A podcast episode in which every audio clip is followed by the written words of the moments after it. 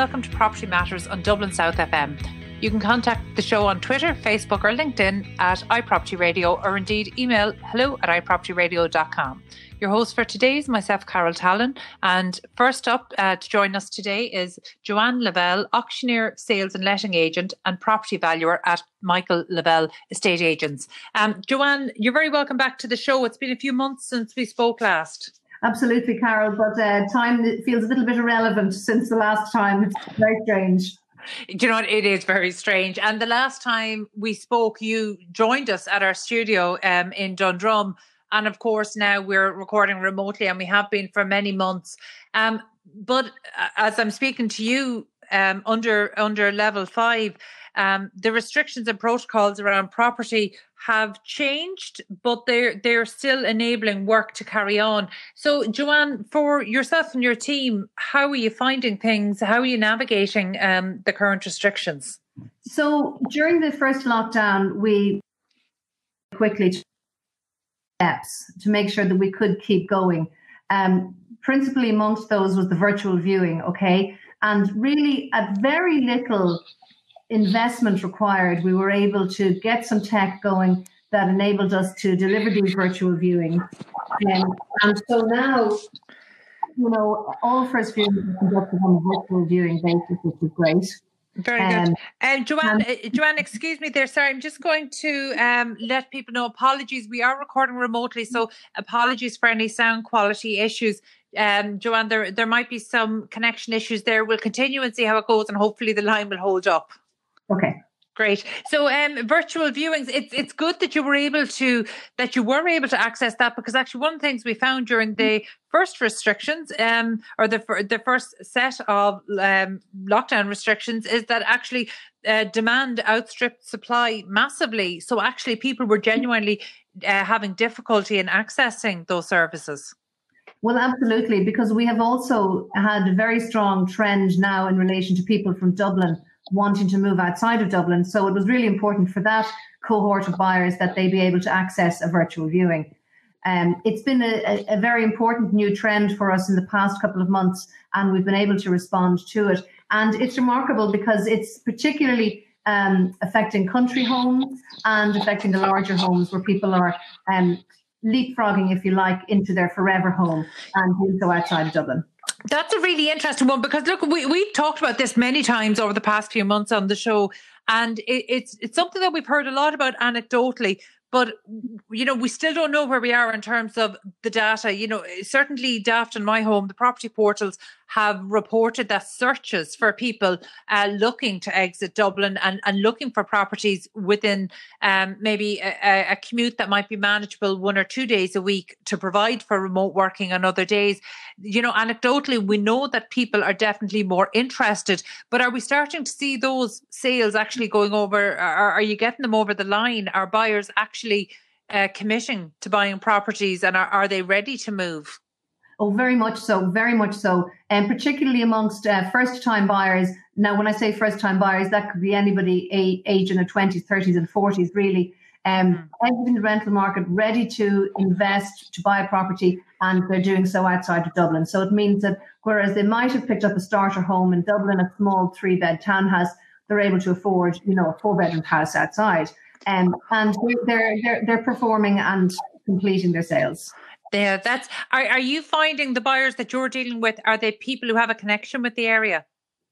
Uh, in many cases, absolutely no connection at all. And to be honest with you, Carol, because there are these people who don't really know much about the area, what I've done is created a website so that they can go and get all the information that they need. Um, and it covers everything from where to buy coffee to what schools are in the area, to what is the commuting situation from Dundalk to Dublin or from Drogheda to Dublin. And uh, we've just launched it, so it's kind of early days, but uh, certainly the feedback has been that it's providing very important background information. Okay, so it's actually like a placemaking platform where people can understand and get an overview of the entire area, schools and things like that. Absolutely, because can you imagine deciding that you're going to leave where you are and go somewhere which you don't know? You know, these are all important questions. And you might otherwise have to go to about 10 or 20 websites, whereas my website is designed to give the, all of that information in one place. That's a great idea. What is the website called? It's called liveinthenortheast.ie. I, I'm actually making a note of that so I can check it out this afternoon. That's a great idea. Um, you think? a- actually, well done on taking the initiative. That's such a good idea. You know, I, I, I'm trying to think the comparable might be 20 years ago. Uh, some of the really good estate agencies um, in, in key areas would have had brochures talking about the, the local area, um, or they would have had a list of schools ready to send to people because these are absolutely vital things. You know, it, it's lovely to know where's a good spot to get dinner and where are the local takeaways and things like that. But actually, in terms of schools, that's a really core part of research because for many people, they have to do that months in advance, if not years in advance. So actually, uh, it, it's good to have all of that data collated. Did you did you do that yourself, or did you collaborate with local businesses in the town? Well, I'm collaborating with local businesses from here on in because we've just gone to launch, launch stage. So basically, I've put a lot of businesses up there, and now people can decide um, if they're not on the list that they can be added to the list, or if they don't want to be on the list, also they can come off the list. But we've basically got heaps of signposts there, and from there people can use it as they wish. Really, it's simply a free resource. Excellent. Uh, Look, I, I think that's a great initiative too. And, uh, uh, you know, a lot of times we focus on the technology um, that, that is helping estate agents during this time. And while website might certainly come under that, it that's actually a fantastic way to communicate your local knowledge because sometimes it gets lost in the conversation that actually a lot of the inherent value that an estate agent brings uh, for buyers coming into an area, not just sellers, is this local knowledge. So to package it all in one place, that's a, that's a really great idea. So well done for that. Right. Um, but look, how is the local marketplace faring? Because you you deal with um, both sales and lettings. Yes, um, for example, what's the what's the lettings market like at the moment? the lettings market is always it's in perpetual undersupply mode here. So um it's it it's there's there's never enough property available to rent in Dundalk, okay? Um, and that's simply the, the situation with it. Um, on the sales side, we're we're experiencing the same trend as everybody is talking about nationally, that there are less houses on the market than we need or than the market is seeking. Um, so demand is very strong these days, and sales are are strong also as a result. Um, and values in this area, they're moving upwards by about five to ten percent on last year. Okay, so that would be well above average. Well, certainly, yeah, I would have said about three months ago it was moving at 5%, but it's actually gone further now. So, even as a simple example, a, really good example, last year a client of mine bought a house for 495,000 in this region. And I currently have an offer of 545,000. So, year on year, that's 10% over. You know, Okay. that's that's an important trend. And again, there's a lot to do with the fact that there's less stock on the market, but also um, this exit out of Dublin situation can't be ignored. Okay, and, and that's something that we're really keeping a close eye on because you know we've seen certainly areas like Wexford and they report similar things to what you're saying is that these are not people who have a connection to the area. And I think that's a really interesting factor because it's one that we hadn't seen at all prior to COVID. Um, and, and of course remote working and the introduction of innovation hubs to work as a hub and spoke system for people who might not be able to work uh, from home, but might not want to commute into headquarters or um, corporate offices in the city centre or main urban centres every day. I think that is a really important trend. Um, I, I'm, I think it's interesting that you talk about the local market there being in constant undersupply in terms of residential uh, or re- uh, rental properties. Why is that? I mean, are investors not coming into the area? Well, I think in the last few years we would have seen quite a lot of investors exiting the market. I think the taxation was was a key factor in that, um, Mhm. which is unfortunate because those rental properties have an important role to play in that sector of the market as well. Um, so some landlords will have exited and you know liquidated their their investment, um, and really the there's a there's a sufficient demand for homeowners to acquire those. So there's probably a, a gradually depreciating, reducing number of landlords in the market. Okay, but what is that doing in terms of the price? I mean, is it having a noticeable effect driving up rental prices in the area? No, well, since the rent pressure zone came in, it's been in long enough now that it's starting to have an effect, and you're starting to see it having an effect. So the the the the strong increases in rental values has tapered now. You're probably mm-hmm. going to rent a, a really good three bedroom house in Dundalk for um, thirteen to fourteen hundred euro a month which is still a strong price. You know, I, I, I feel like if we were having this conversation, you know, even five years ago, we would have been looking well below the thousand mark at that. Oh, for sure, absolutely. But when you consider now whether whether people who are moving out of Dublin, what they're what they're looking for from their employer is an undertaking from the employer that they will only be expected to travel to work two, maybe three days a week. And once they have that undertaking, I mean, albeit the fact that there's a very strong commuting infrastructure here anyway, but once they have the comfort of it being maybe a three day commute instead of a five day, they're jumping in. Yeah. And, uh, you know, we've been monitoring a lot of buyer trends, but what we're seeing at the moment, uh, and this is more anecdotal from speaking to estate agencies dotted right across the country and particularly outside of main urban areas, um, that uh, vendors, um, sellers of secondhand properties, they're very slow to put their property on the market now unless they have a reason to do so. Um, is is that a trend that you're noticing? Yes, and the the stock that's coming on the market is motivated by maybe a relocation or a downsize or an upsize need, and so that it's much more focused than before. And but what I'm saying to my clients when they come when they ask me how to do an appraisal, I'm I'm focusing them and saying, okay, you know, let's agree a timeline here because as soon as you go to the market, we'll be busy and really giving them an, an expectation of a four week turnaround at the outside, usually 3 mm-hmm. weeks before we reach. Yeah, um, you know, again, that's just a trend that we've seen up and down the country, and unfortunately, it's feeding into the undersupply because we know that on the construction side, projects were delayed, and that's pushing out maybe some of the expected uh, completion and handover dates of new homes. With little new or secondhand stock coming to the market, it really is driving pressure, and I know that that's maintaining maybe some of the price drops that might otherwise have happened during COVID. Um, and again, look, in terms of COVID, I, have said it before and I'll continue to say it for the for the next number of months. It is still too early to see the full impact um, of the the pandemic on the marketplace but i think it's really important that we take a look at maybe some of the regional markets every week because it, it, it's a good indicator so joanne i'm delighted to hear what you're saying that you're echoing the trend that we've seen about this dublin exit factor because at the moment that's all very anecdotal yeah. So I, I, think it will be an interesting trend to watch. Um, but for now, we'll have to leave it there. That was Joanne Lavelle, auctioneer, sales and letting agent, and property valuer with Michael Lavelle estate agents. Um, thank you again, Joanne, for joining us.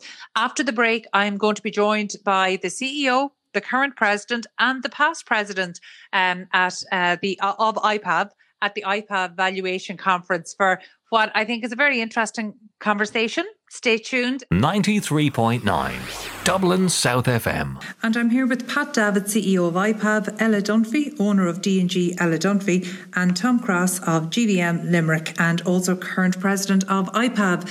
And we, if the room sounds echoey, apologies for any poor sound quality. We are recording this on location after the close of IPAV's conference. So, Pat, I'll hand it over to you. The conference today, tell people what was that about?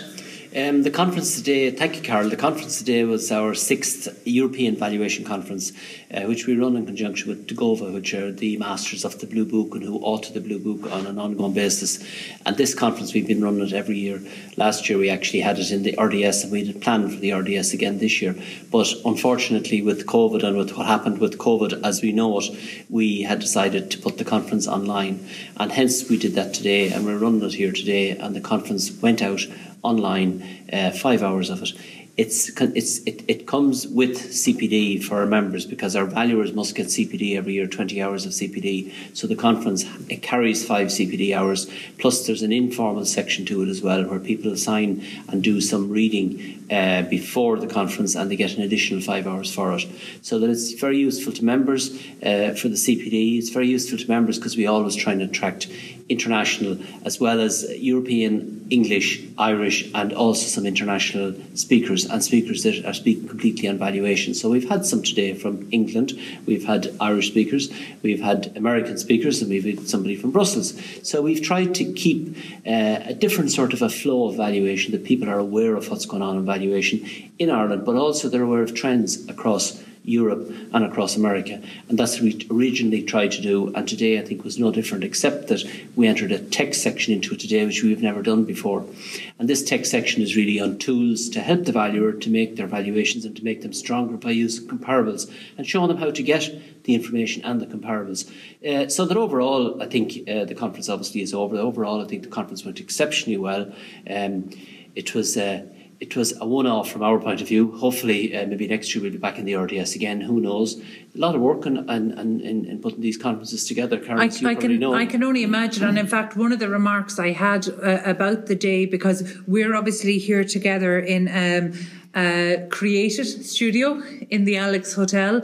Um, but from a technology point of view, everything worked seamlessly. Um, at the peak, do you know how many participants you had actually watching the conference live? Well, we have. Um, it's the conference is on a portal. It's on the Brella portal. So that that particular portal, we had seven hundred. Actually, we had almost seven hundred people uh, signed into it. So there was different times of the day, there was different people on and off. And, and, and the way the portal is based is that you can come on and off for different speakers, even though when you're doing the CPD, the Irish valuers, there's 450 of them odd, they would be there for the whole of the five hours. But there's a lot of people in Europe and America on the Brella portal, so they can sign in, uh, they can come on, come off, they can do what they wish when they're, when, when, when they're on or off. You know, they can watch a speaker, they can watch all the speakers. And then we had a virtual exhibition to go with it today, so they can actually visit all the, the exhibition booths, which which again is very, very important. So I'd say 700 people or 700 delegates we've had on at some stage today. Very good. And uh, moderator uh, and host Ivan Yates made a very good point there. You know, he spoke about the business model of a conference like this and actually the buy in from exhibitors and the engagement from the audience is massively important and it can't be taken for granted in a virtual environment. So the Brella platform worked well and there, there was a mechanism there for uh, feedback from the audience uh, or the virtual audience as it would be, which is very important. Um, we're also joined, as I mentioned at the top of the show, by Ella Dunphy, owner of DNG Ella Dunphy, who was also one of the speakers today. So Ella, before we get talking about your, your presentation, um, what was your highlight or who was your highlight of the day today? Because uh, as Pat pointed out, there was a lot of international speakers and maybe some perspectives that we mightn't have known before today. Yeah. Um, thanks, Carl. Well, my own contribu- contribution today was all about TEGoVA and the European valuers and a new product that we're bringing to the market, which is the business valuer and how to become a business valuer. Um, today was a great opportunity to launch that and, if you like, to inform people of where it is at the moment. Uh, despite COVID, there's progress being made, but it's actually slow progress, I suppose, considering what we intended doing 12 months ago.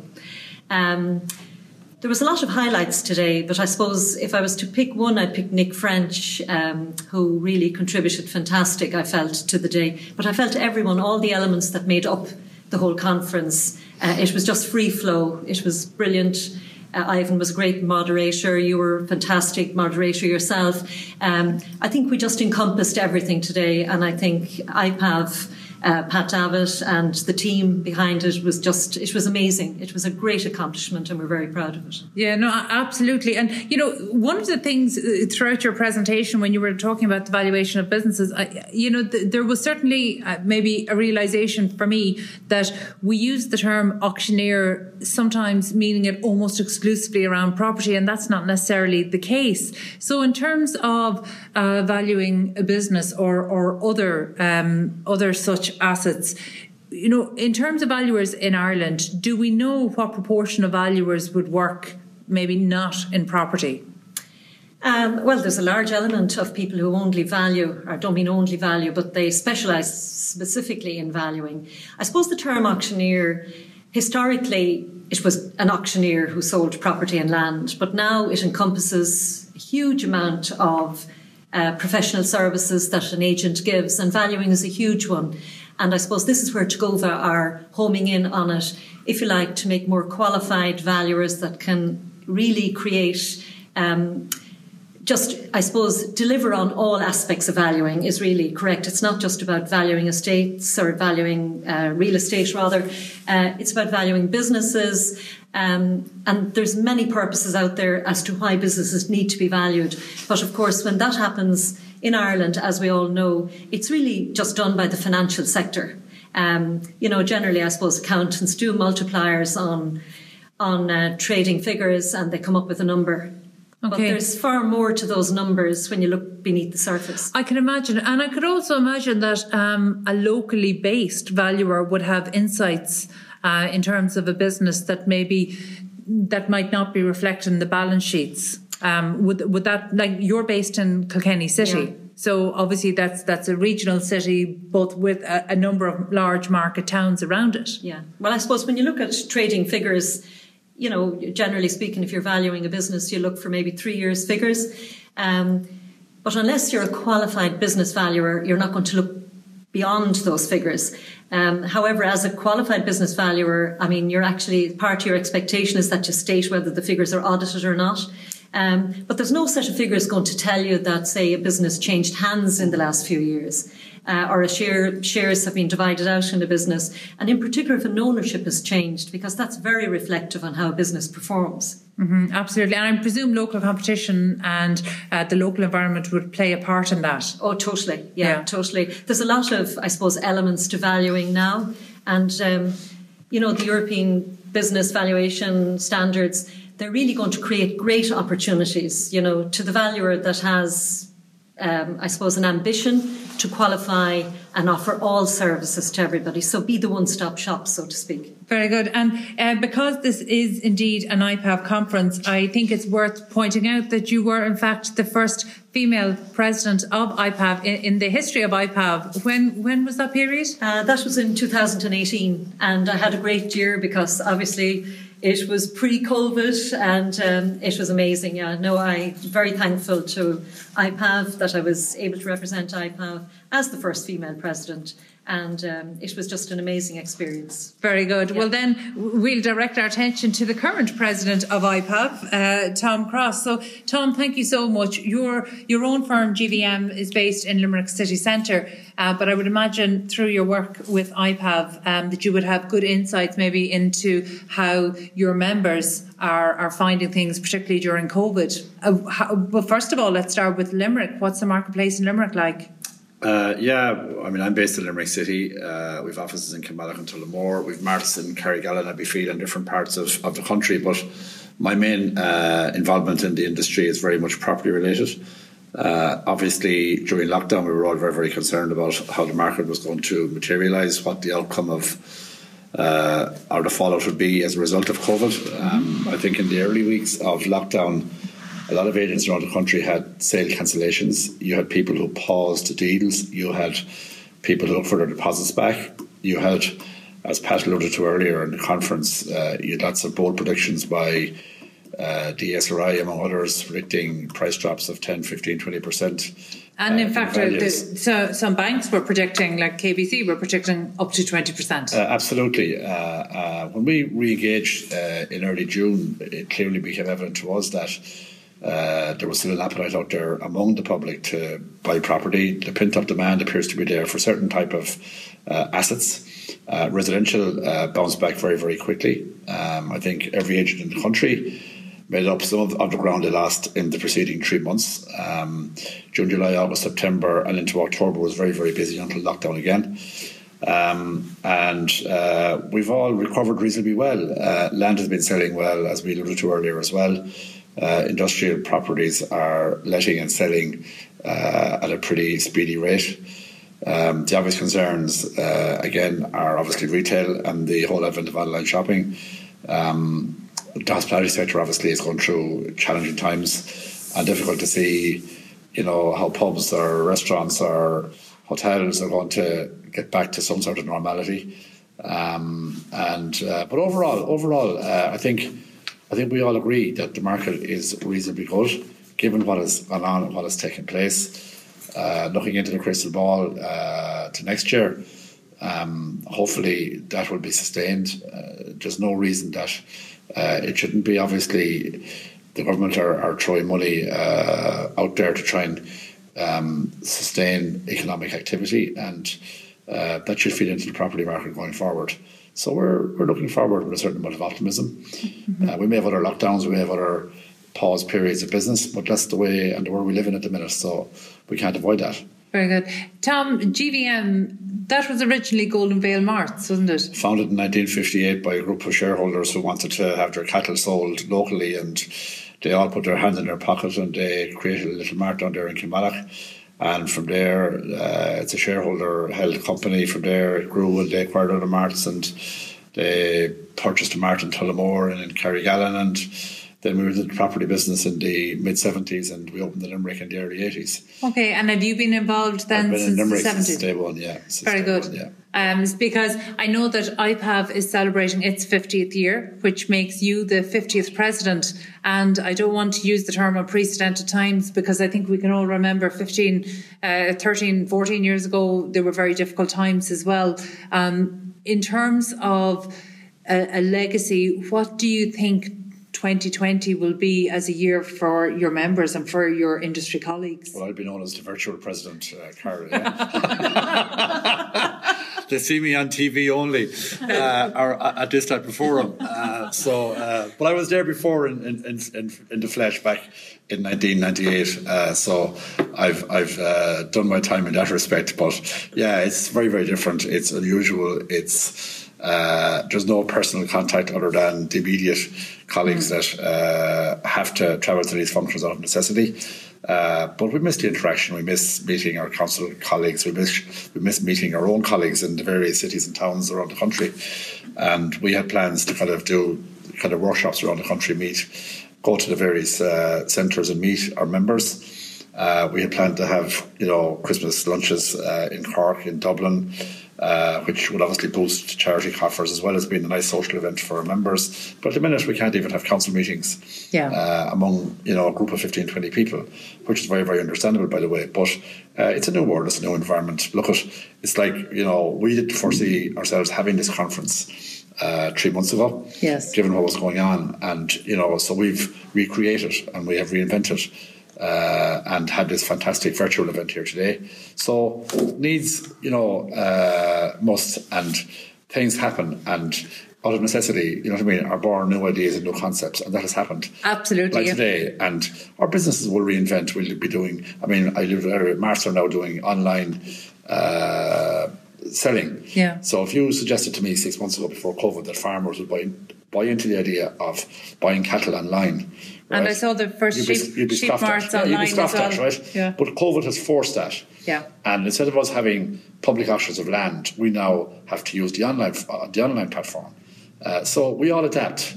Of course, and in fact, one of the speakers today, Ted Jones, really made that point about um, the the period of COVID and the pandemic restrictions that creativity grew every day, and I think that's so true. But um, Ella, just listening to Tom, and I won't refer to him as the virtual president, but he did. um, but listening to Tom's experience, that was very different to the experience you would have had, um, in, not even in terms of uh, traveling around Ireland and meeting uh, industry peers and colleagues in Ireland, but also outside of Ireland. Yeah, there was a lot, Carl. There was a lot involved the year that I was there, and of course, it was all new ground to me. Uh, but I was mostly accompanied by our CEO uh, when I left the country, so I was in good company and always guided in the right direction. Um, I probably maybe did get a few extra invites being the First Lady President, which was obviously nice and appreciated by myself as well. But times will definitely be different for our current President, Tom. But um, there will be still great experiences, I think, this year as well. And as Tom alluded to, you know, he's had to hit the ground running in relation to technology. Um, but this is the way forward. I don't think we will ever, we will continue with technology into the future because obviously we're not going to go back mm-hmm. having little small meetings of four people 100 miles away. They'll be all done on Zoom and just quick and to the point. And then we'll obviously have our, our bigger meetings. And, you know, as both Tom and Pat said too, we miss the interaction. We miss the exchange with our counterparts because that's how you learn and you learn so much. So we all look forward to that coming down the line, and this will pass without a doubt. Of course, of course, and that's that's what we hope. And um, from my own point of view, I was delighted to see technology play such a prominent part in the conference this year. I understand it's the first time that technology has has been dealt with kind of as its own stream within the conference, which is is um, very positive for the industry, but also I feel it was maybe a good time to do it as well. This being a virtual conference and actually people having to depend on virtual tools to do much of, of their jobs um, over the past number of months. Uh, Pat, you you definitely uh, as CEO get the credit for an awful lot of the work here that has has been delivered with this conference. As I mentioned earlier, it was seamless, um, but you have a strong team they're uh, leading you all, or, or uh, I shouldn't say leading, but certainly working with you all the way. Um, I've been really struck by um, the can-do attitude that I've seen here today that has made everything um, run so smoothly. So just maybe give us a little bit of insight into the team and the work that has gone into this. Yeah, I think that uh, when you start looking, or when we started looking at this uh, conference, this virtual conference, we had no sort of idea because we do many uh, conferences like this uh, or CPD events like this on Zoom, which is uh, we even had to have our own actual AGM this year on Zoom, which is a completely different scenario than this. And even if you use in Pop-in or some of those uh, other that you can link in some of those other platforms into it, even still, it doesn't give you the actual feeling that you're really virtual. It gives you the feeling that you're still on Zoom and you're still doing a meeting, which uh, I suppose Zoom are trying to do away with. Actually, Amazon are probably trying to upgrade their products and make it that little bit more personal to one, one to the other. But at the end of the day, uh, when we started talking about it, and my office staff, which I have uh, my office manager uh, Genevieve, she was here. You were speaking to earlier on, and Valerie, um, and indeed all the office staff, but mostly the two girls have been running this behind the scenes. So we decided we'd go down this road and we would do the conference rather than we don't want to say we don't want to do it. Uh, we want to do it. We want to try and, and we've been trying to make this year be the same for members as really apart from the COVID to make it look as if COVID hasn't affected us whatsoever. And to date, actually, COVID probably hasn't affected us an awful lot, except that, as Tom says, which is really, really true, that we haven't, that personal part is gone, but it will be back again. But the actual uh, choosing, I suppose, a, a partner for something like this was the, is the biggest problem. Like the the Brella platform is, we've looked at it and it's fantastic. It's, it really is, and it gives uh, people that are on and us as well, like IPAV, it gives us fantastic opportunities because you can do so many things with it. Mm-hmm. And from the delegates' point of view, they can do so many things with it if they want to. And the interaction then with the uh, exhibition on it is really, really good. So that um, I think we all had the idea that it wasn't going to be as much work as it is. But when you're starting to look at this project and you're starting to do it, and you have to upload and download and do this and do that and like even the even the boots and everything like that even our own boot that we put in actually and you have to put in all this different stuff to it and we've been up and down with this as to what we should, what we shouldn't do. Uh, like all of the delegates, they all have to be checked and rechecked, and we have to sell them on one platform and then pass them on to a different platform. Um, so that it's it, it's a terrible it's a terrible lot of work. But mm-hmm. the Brella staff have been fantastic. Like Hillary and Alla, uh, Everly, the girl that works it, or Avril that works it. Um, it's simple to work with, yeah. and and people that want to make it happen and want to make sure that you get what you want out of it and, and that's it. And the more than like you know, we chose the moderators like yourself and Ivan Yates today. Like again, all people that are that are there to help, mm-hmm. and that's really the sort of people that you want to be dealing with. So if you're able to deal with all of those, and you're able, then you have the stomach to do the work behind the scenes to put all of this stuff up on a platform. Well, then I think you're fine. But if you don't have it, and you think that it's going to be just the sort of thing that I'll turn up on the day and say, look into a camera, well, then I'm afraid you're on the wrong trot. It's definitely not that. Um, yeah, no, look, the the event really went off without a hitch, which is amazing um, for the scale of. Mm. The attendees and the scale of the event, and so that's a huge credit to your own team and um, the the um, event partners, which is important. For me, we we. It, prior to COVID, we did a lot of events. And, you know, one of the things that I miss is certainly being able to, at the time of presenting or even speaking to an audience, um, not being able to gauge the reactions on their face because I would, you know, it, it is so easy to read the body language of people in the room and you know when you've lost people or when you've gained them, you know when you've upset them um, or where you haven't quite told them enough. And, you know, that's a really important element. And that's something that I personally miss um, through the, the virtual events. And I think the closest we get to that is the likes of engagement through the Slido app, which is um, uh, almost like a Q&A forum, um, but a really important facility there is that people can upvote. So if there's a question there, people can vote.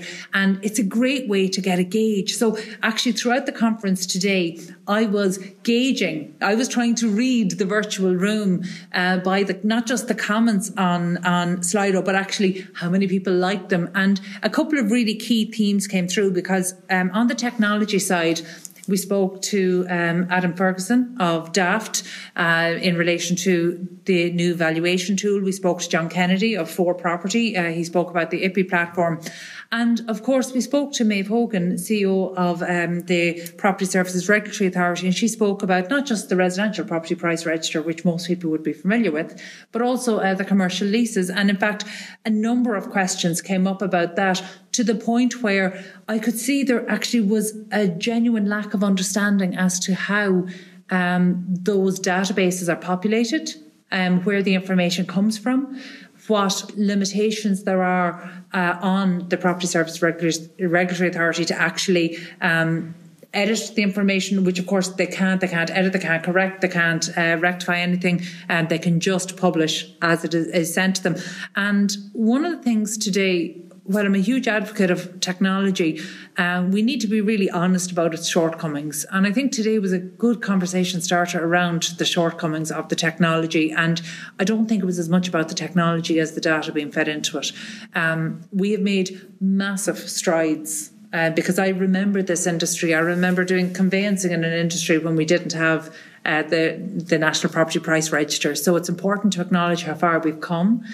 However, I don't think that's sufficient in at the rate that technology is moving and at the rate that data is being consumed, but also in terms of our own demands as professionals, but the demands of consumers demand the demand is for uh, more information uh, definitely lots more information in real time. So even the weekly uploads maybe um, updating those databases are not going to be enough long term.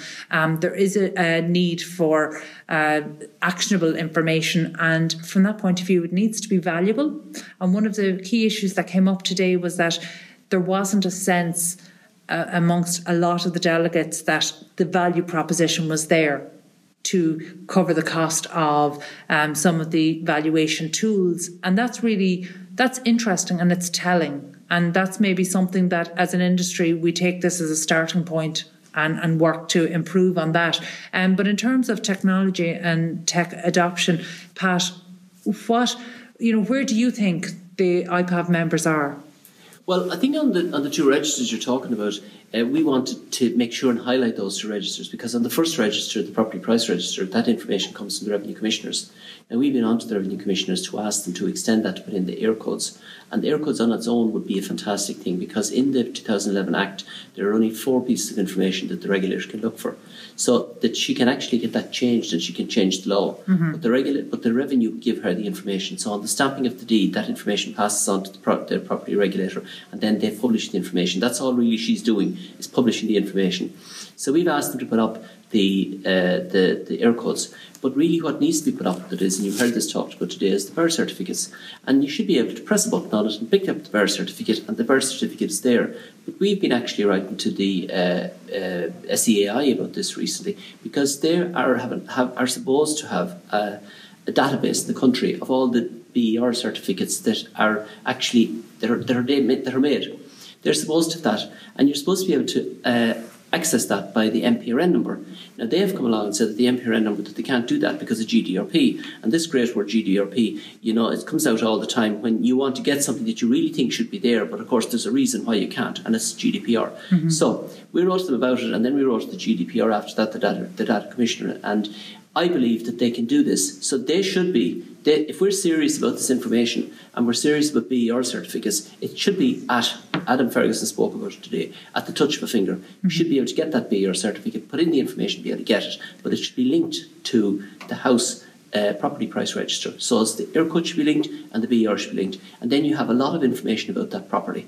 On the on the other one that she was talking about, the lease, again, that lease uh, form, that lease uh, commercial lease register, is completed by the tenant who takes the property. So the actual the the law says the tenant must complete it. So we must have a look at all of this and see why should it be the tenant? Mm-hmm. Should it not be the landlord? Should it not be a solicitor? Should it not be somebody along the line? I think the tenant or the or the tenant solicitor has to do it, one or the other. But should it not be the landlord because the landlord has the information? So, or should it not be a mix of both of them and then sort it out someplace else? But the tenant has to do it. So the tenant puts it in. And the different information on that, which are very, very important if you're looking for this information, to if you're looking for, we say, looking at the value of property and you're trying to see if there's information on a comparable lease, is the break clause, and, and Maeve talked about this today as well, is the break clauses if you if you get any key money, if you allow any uh, period, free period in the beginning, and uh, how long the actual break clauses are, and if the rent is upwards or downwards, or upwards and downwards, or as market, whatever it is. Mm-hmm. And these are very very key information. And some of the tenants actually don't know, and, and, and wouldn't be in a position to complete this information. So if we're serious about doing these leases, this lease one, and we're serious about putting that register together, we have to get a way that the information is going to be put together by people who know how to do it. And if we if we do that, then I think we will have a tool that will be that will be second to none. Because imagine if you're looking at a lease in where we are now in Sandwith Street today, and you're looking to see if there was another one done down the street, and you're looking at a 20 year lease here, and you go down Sandwith Street and you and you search it, and you come up with another one that was done 20 years, the same type of property, the same type of everything, immediately you have a comparable. Mm-hmm. So, like, if we're, if we're serious about it, so there are things that needs to be done, and that's what we in IPAV are trying to highlight. We're trying to highlight that for our members. Good, good. No, and and actually, one of the clear takeaways today is that the industry is demanding greater uh, and more detailed data. And to be fair, the regulator actually spoke about uh, the her agency's limitations and what can and can't be done. However. The change needs to be prompted and started somewhere, and quite frankly, the audience today if that isn't the audience to do it i just can't imagine what is. Um, so look th- that was a great that was a great summary or roundup of the conference. Uh, my thanks again there to tom crosse of gvm limerick uh, current president of ipav ella dunphy owner of dng ella dunphy in kilkenny and pat davitt ceo of ipav and regular guest of the show my thanks again and well done on a great conference 93.9 Dublin South FM. And welcome back to Property Matters on Dublin South FM with myself, Carol Tallon. You can contact us on Twitter at iProperty Radio or email hello at iPropertyRadio.com. So I'm now joined by Shane O'Donnell, CEO of Lanu PropTech. Shane, you're very welcome today. Thank you for joining us. Hi, Carol. Uh, thanks, thanks for having us on the show. No, I'm delighted. And uh, Lanu PropTech is an interesting prop tech. It's one I came across um, in terms of the UK market, but as anybody will tell from your accent, that that's very much um, an Irish accent. So, Shane, tell us a little bit about Lanu. Well, yes, it's a, it's a UK company, but uh, very much has an Irish feel to it. So it was set up by myself, who's a obviously from from Dublin, but who has been working in the UK for seven years as a local authority planner. And then it was um, the other co-founder was Luke, who's a mathematician also from Dublin. We actually went to the same school together. And what Lanu is about is basically, I as a town planner in, in local authority, I, I kept encountering people who came into kind of the office and were like, "What can I do to my house?"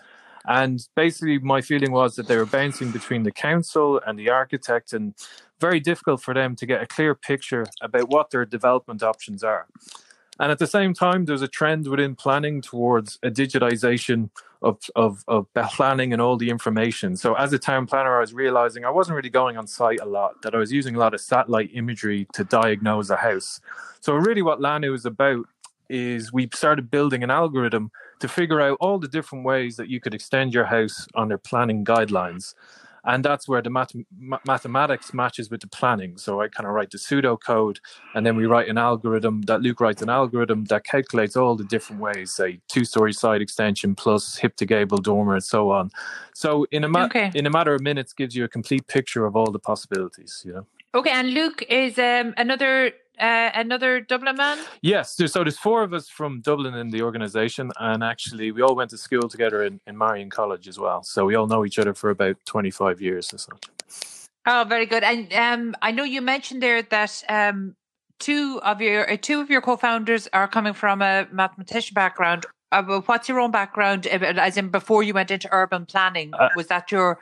No, I actually I went. I did um I did philosophy and politics in, in Trinity College, and uh, then I kind of did a variety of different jobs, and then I, I did the MRUP uh, masters in UCD, um, and then I then before I became a town planner. So I kind of came to planning kind of late, kind of in my late twenties. Before that, I was kind of in politics and communications as such. So.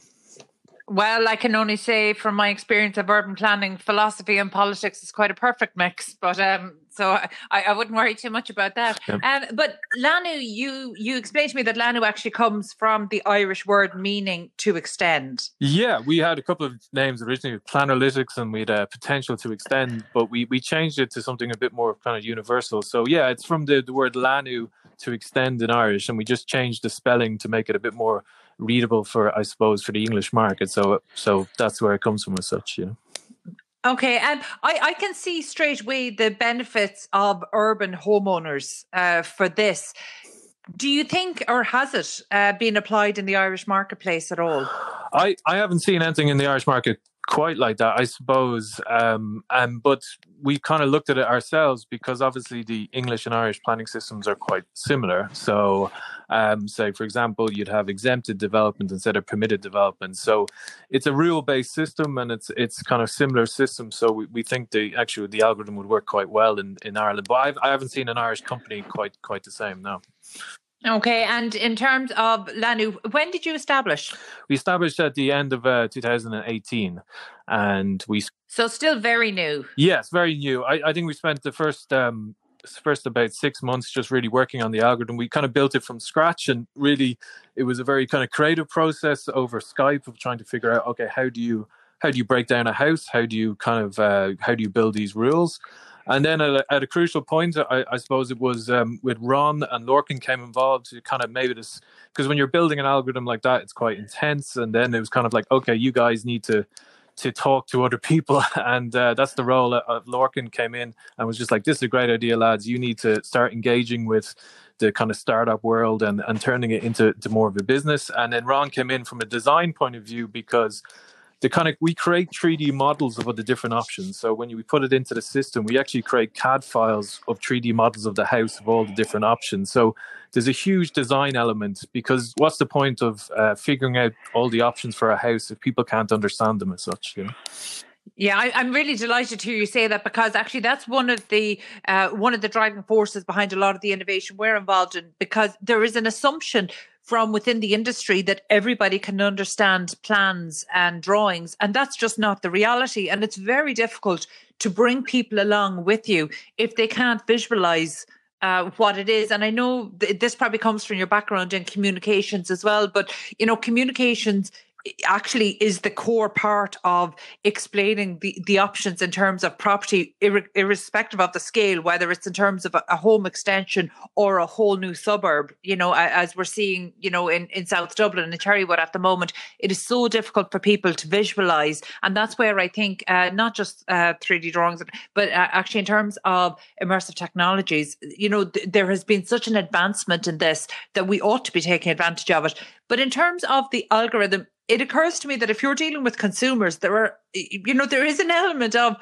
every house is is unique to a certain extent. So how do you factor in that? Well, that's that's the that's the painful bit. Um, basically, you have to like a square house is fine, but not all houses are square. So you have to kind of create loads of different shapes of houses and every different shapes of houses the algorithm changes or the possibilities changes so you have to use this laning of, of the different types of houses so that's where it gets really tricky. Say in London, you have a lot of two story outriggers, and your PD possibilities are different based on that. So that's really where my planning knowledge comes in key, is in the sense that I was I was working as a town planner for seven years in around different boroughs. So I saw the vast majority of how the different rules can be applied in different situations. So I, I think a, a strong mm-hmm. point of what we're doing is is we're coming from that hard planning background. So a lot of the nuances mm-hmm. is built in, and, and we think the accuracy is such a level that we can we can help kind of the public sector sector. So you go into your that's one avenue we're exploring where you go into your your council and basically this can help planners kind of make sense of the regulations. You know.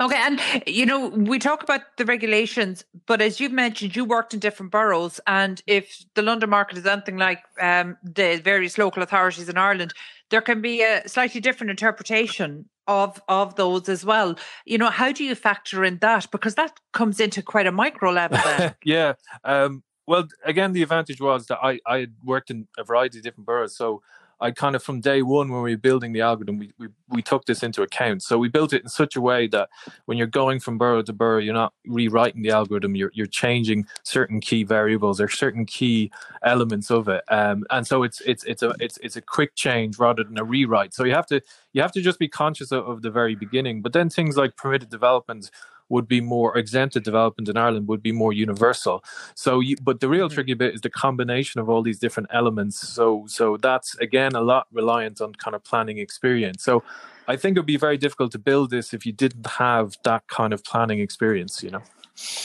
Yeah, I, I, can imagine. And, you know, at the end of the day, we're talking about your offering. At the end of the day, you're still in startup yeah. mode. How is this being funded?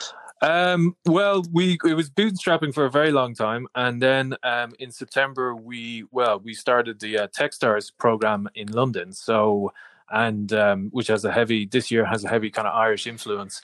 Um, so basically, so that's kind of sustained us, but we're we're just about to kind of start a fundraising at the moment. So it's been yeah, it's been uh, bootstrapping for a long time, but I, I think in some ways that's been good because we like there's a variety of different actors or stakeholders who could benefit from that. So, so we've needed time to figure out, okay, what's our offer? Who who does this benefit most, and and where's the kind of the business going to lie for us in the short term? You know, so. Okay, and in terms of um, in terms of traction, obviously it's it's early days for you, mm. but in turn, uh, have you had successful pilot cases uh, or successful trials? Yes, we, we had a trial at the start of the year with a with a high profile um, department store here who are getting into the the home extension market. Um, so we had a trial kind of start of the year, and then it was interrupted a little bit by COVID. But we are, I think that the space for home extensions is is, is changing uh, a little bit in the sense it's it's the bigger names or bigger brands are getting involved in doing home extensions.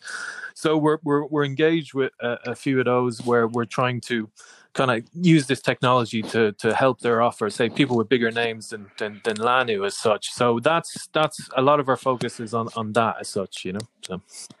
Okay, and uh, from the, from the early trials you've done, and from the people you're speaking to, because uh, as you've outlined there there are two avenues for you whether uh, it's directly through the hmm. consumer mm. route the, the individual homeowners or perhaps through local authority where do you see the the future uh, growth coming from? Um, well i think the the I think the future growth really will come from the more real estate side of things in the sense that like when you're when you're thinking about we think we're at the very we're most important at that very early stage when you're thinking about what extensions i can do. But really if you if you go back in the, the line of that before you even think about those extensions you have to buy the house. So i think at the very very early stage when you're looking at a house and trying to figure out what are the possibilities i think a tool like this becomes very valuable but I'm sure as you can appreciate this, then you're encountering, you're in the world of kind of, I suppose, estate agency in that early stage where everything's a bit frantic. So kind of getting traction at that early stage, I think can be a little bit difficult. But we think from a consumer point of view, like who hasn't looked at a house and kind of thought, oh, what can I do to this house? You know, so. Yeah, well, actually, if you then I suppose if you follow that thinking all the mm. way through, when it comes time to, for selling a property, is this something might um, might uh, report from you guys outlining what can be done with the property? Is this something that might feed in almost as untapped potential? might that feed into the valuation of a property being brought to the market? Yes, I, I think we're we're talking to kind of um, people who kind of more daily deal with kind of buying and selling houses or organizations to do and that's some of the feedback we're getting kind of early is actually this is could be also quite valuable in the pack of if you're trying to sell a house as well um, but at the same time, it, it is in the end just advice at a certain point. So so it's not like a so it's a it's like a. We're not in that surveying thing. This is just like this is our opinion of what you can kind of do to a house. But definitely, I think a lot of houses are bought and sold without that potential really being investigated as such. So I think it, yeah, it applies both to the buyer and to the seller as such. You know.